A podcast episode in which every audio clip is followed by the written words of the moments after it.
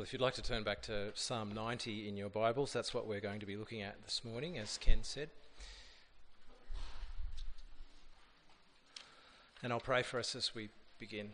Heavenly Father, we ask that you help us to see you more clearly and see ourselves and our lives more clearly, and please be teaching us how to live wisely in the light of eternity. We pray in Jesus' name.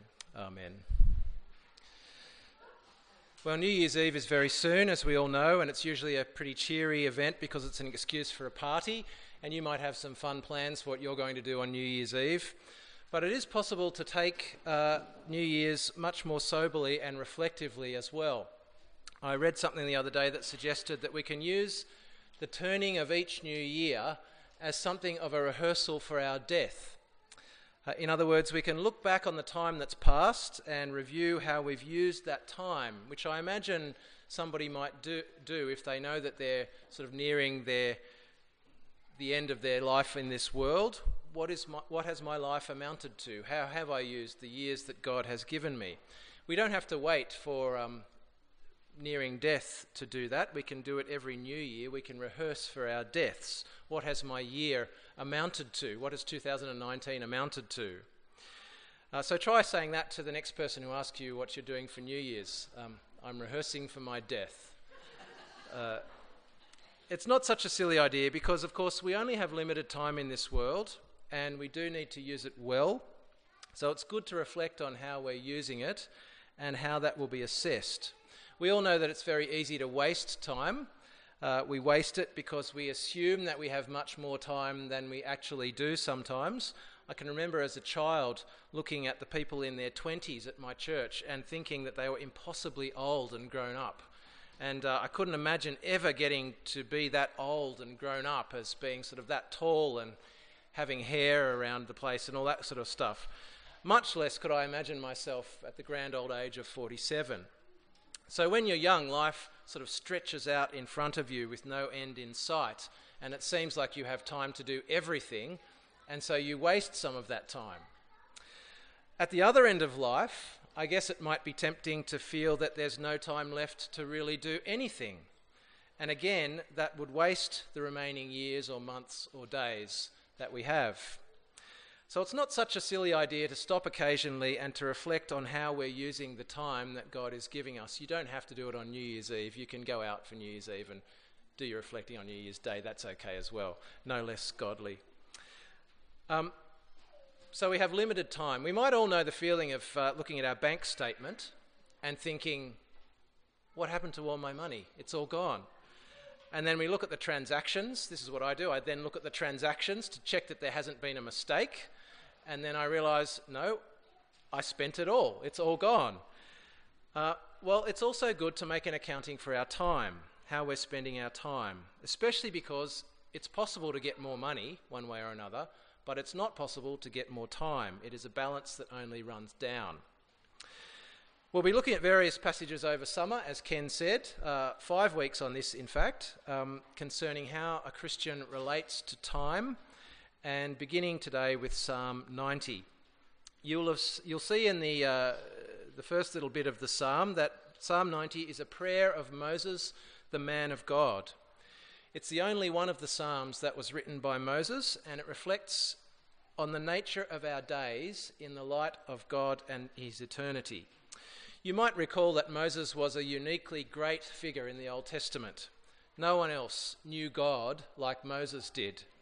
Um, Moses met the Lord on Mount Sinai when everyone else had to stay down in the camp. And then he alone would go into the tent of meeting and stand in the presence of God. And the Lord would speak to Moses face to face as one speaks with a friend, according to the Bible. And so it's not surprising if Moses knew God like that, that he was able to pen a psalm like this, which shows an awareness of God's eternity, the sheer scale of God compared to our limitations. Um, in Numbers, it describes Moses as a very humble man, more humble than anyone else on the face of the earth. And that's because he saw God more clearly than anyone else, I take it. He knew God better than anyone else. He stood closer to God than anyone else, and that made him humble.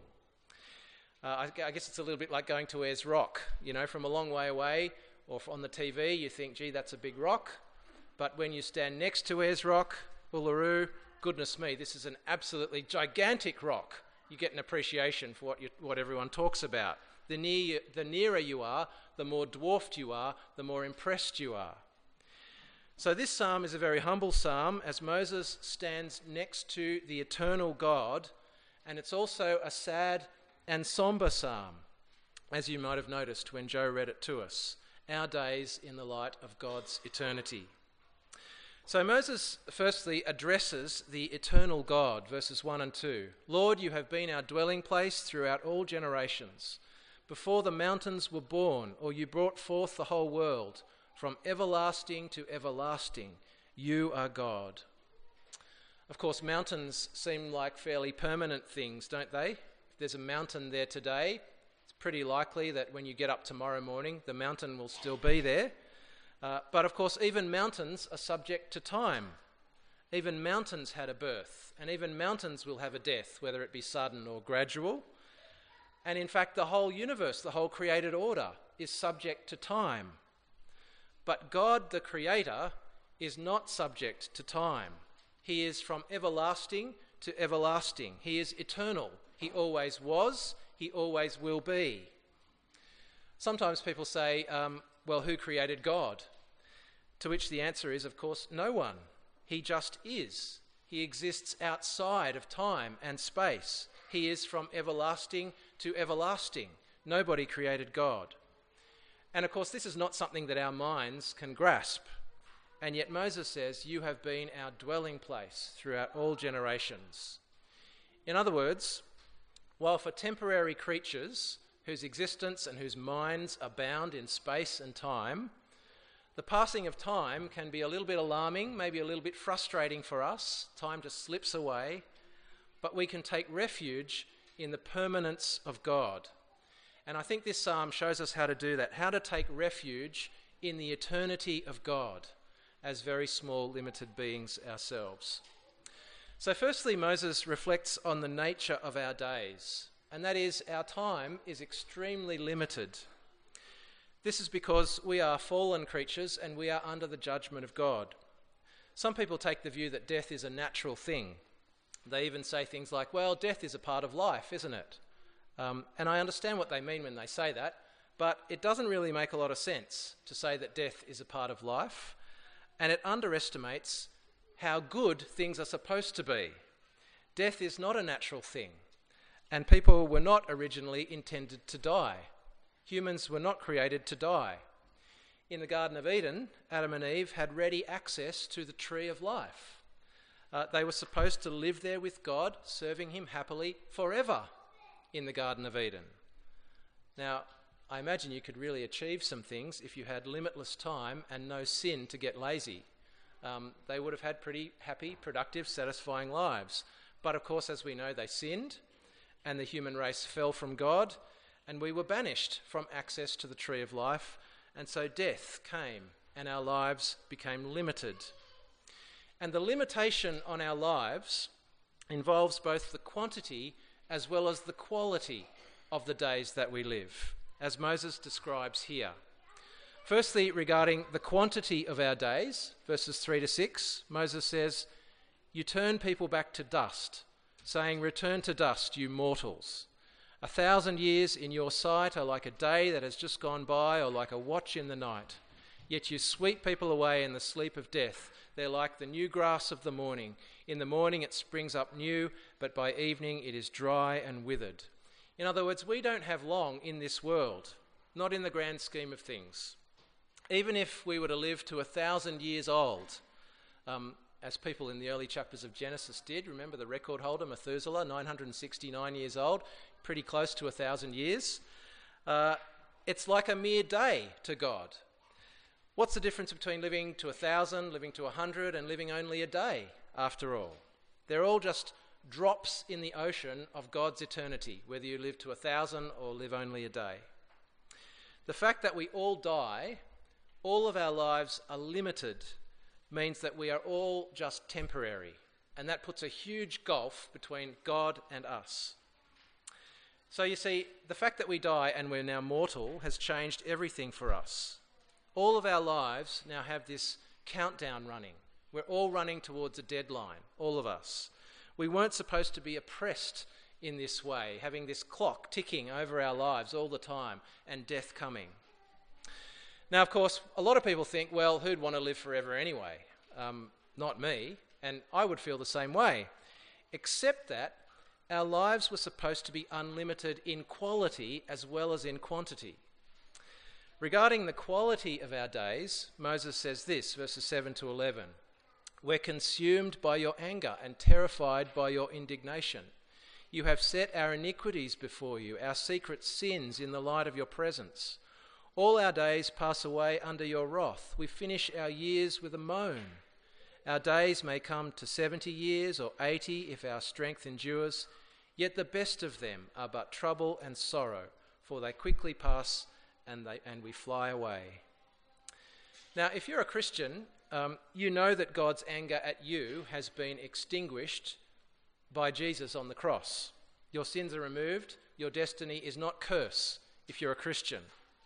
And yet, we still live in this world that is under sin. And we still experience the curse in our earthly lives, at least for the time being, even as Christians. And so, for, for all of us, our days are marked by God's wrath on this fallen human race. Verse 7, it consumes and overwhelms us. Verse 9, uh, it makes life exhausting, and so we end not with a bang but with a whimper. Verse 10, our days are marked by trouble and sorrow, and then we are gone. Now, some people might say, well, surely it's not as bad as all that. I mean, Moses is painting it all pretty dark here. Um, and we can assume that Moses had some bright spots in his life as well. I mean, you know, he was a person like the rest of us. But Moses is emphasizing the point that the quality of human life overall is extremely limited. Just as God said it would be at the fall. He said, Now life is going to be a struggle for you, and then you will die. That's what, that's, that was the curse of God at the fall. Now, that may not be entirely your experience. I mean, your life might be filled with lots of wonderful things. But if that's the case, you're lucky. And I think you still have to admit that this sums up humanity's experience overall, the way that Moses describes it here. And Moses also says that we are actually in, in denial about how bad things are. Verse 11, he says, if only we knew the power of your anger. Your wrath is as great as the fear that is your due. And so we, str- we struggle to grasp God's anger at our sin. Uh, time is for us extremely limited in its quantity and its quality, and we have trouble sensing that sometimes, but our days are short and they are hard. So, what is the sensible thing to do if that is the way that, if that is the human condition?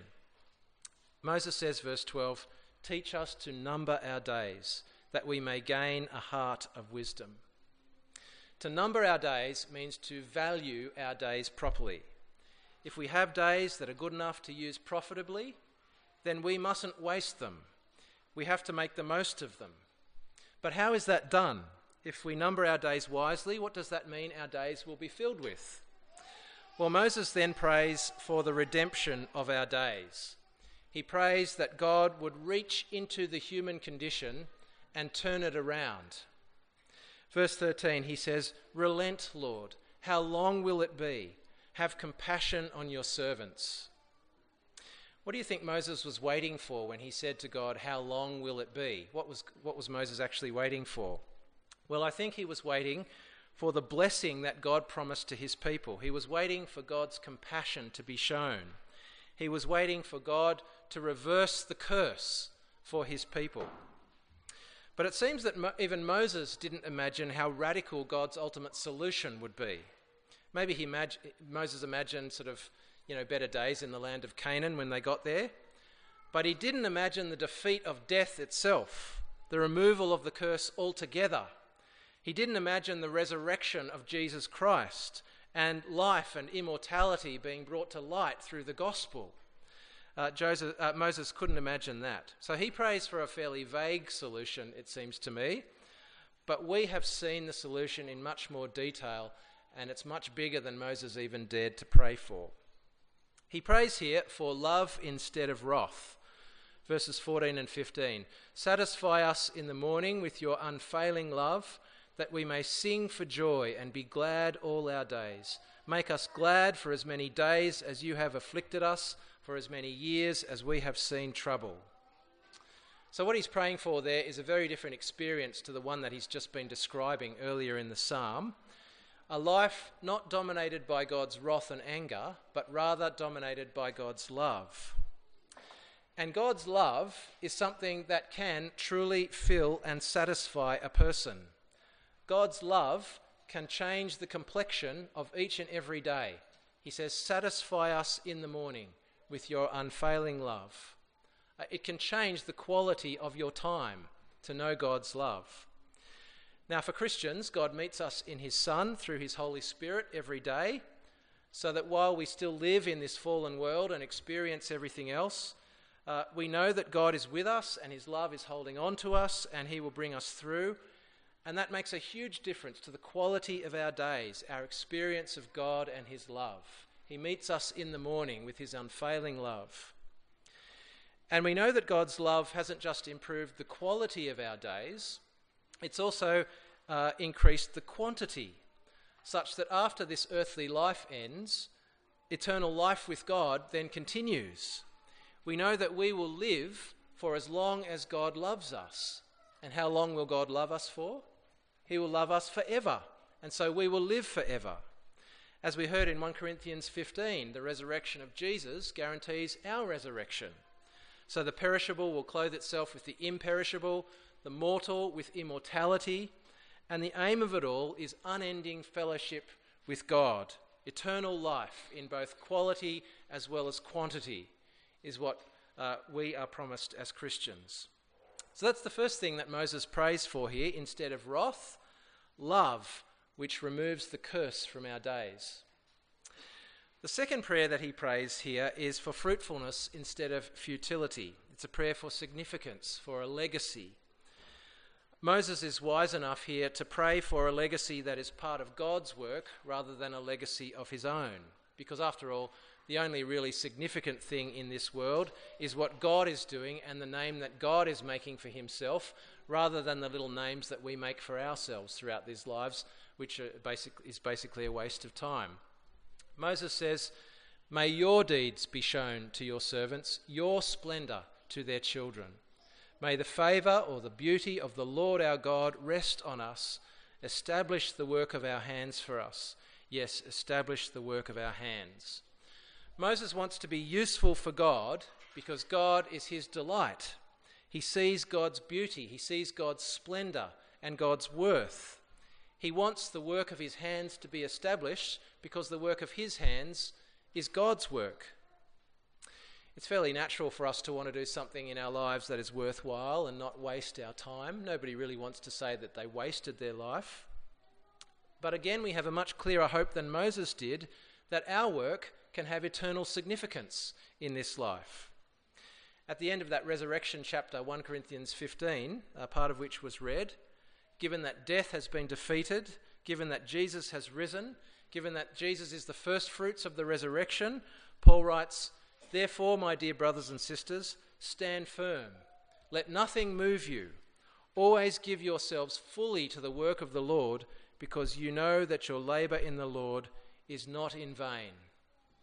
Establish the work of our hands now that Jesus has been raised from the dead, uh, our work in the Lord is not in vain. What is the work of the Lord? Well, it is the work of promoting the message of Jesus Christ. That's the work that God is doing that makes his name and bears fruit for eternity. It's the work of the gospel. Because the gospel is what saves people eternally. Paul says, always abound in that work. Give yourselves fully to that work, the work of the Lord. I hope that you know that there are many, many roles to be played in promoting the gospel through this church alone, but of course, even more broadly in the world. And that includes praying for the work of the gospel, which is the work of the Lord. And it's all the work of the Lord, whatever promotes the message about Jesus Christ. How do we number our earthly days? How do we make our days count? by seeking the joy of God's love in Christ, and by seeking the fruit of God's work in Christ. That's how we make our days count. I was once given uh, a book of uh, Guinness Book of World Records. You know how when you're a kid, sometimes you get given one of them for your birthday or Christmas? Uh, and I read of a man in Queensland who got a typewriter and decided to type out the numbers from 1 to 1 million, but not the numbers. He, re- he typed out the letters rather than the numerals, so O N E, T W O, and away he went. He clack clacked on this typewriter for hours every day for 16 years and uh, used 20,000 sheets of paper in the process. Finally, he finished. He had his photo taken. It's there in the Guinness Book of Records, sitting in his lounge chair with his typewriter on his lap next to this huge stack of paper, which is the typed uh, numbers, one to a million. was just something for him to do. He found he enjoyed it and he just kept going. Now, you might think that was a waste of time, and uh, I think you'd probably be right. But of course, it's no more a waste of time than what we spent than what we spend hours doing every day watching TV or uh, various other vain pursuits that we occupy ourselves with. The thing is that Christians have ways of spending our time that are far more eternally significant and fruitful. There is a relationship with God for us to develop, which starts now and lasts all the way into eternity.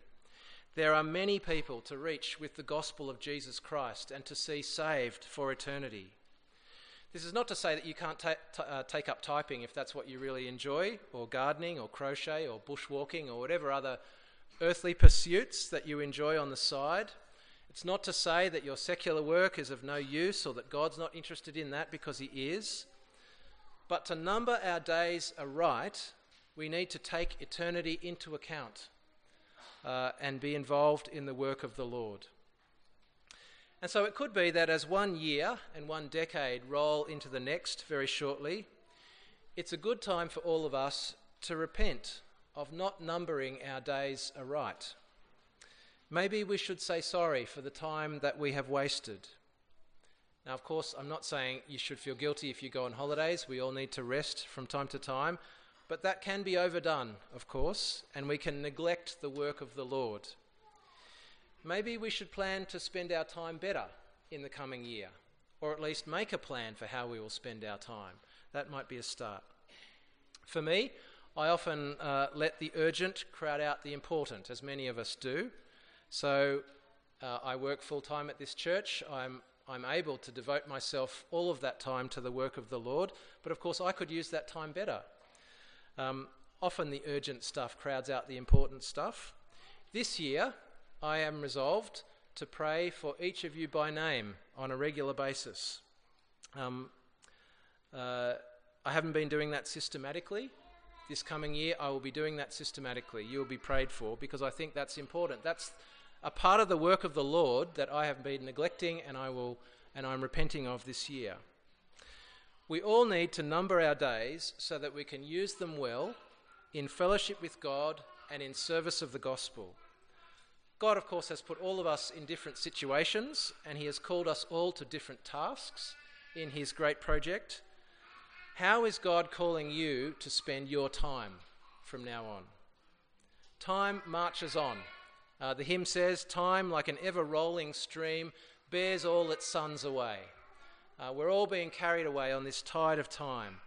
But if we number our days aright and we use them for God, then what we are doing is anchoring ourselves in eternity. We are making God our dwelling place by numbering our days with eternity in view. So let's pray that God gives us that wisdom to use the time that He gives us well. Loving Heavenly Father, we pray that you would give us a due sense of who you are in your eternity that you are from everlasting to everlasting. We also pray that you, you would give us a due sense of our own limitations and the value of the time that you give to us. Help us to number our days aright.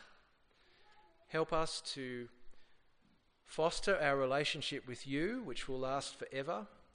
Help us to be busy in doing your work, which lasts forever and give us the wisdom to balance all the demands that we have on our time, the rest as well as the work as well as all the different responsibilities that you give to us.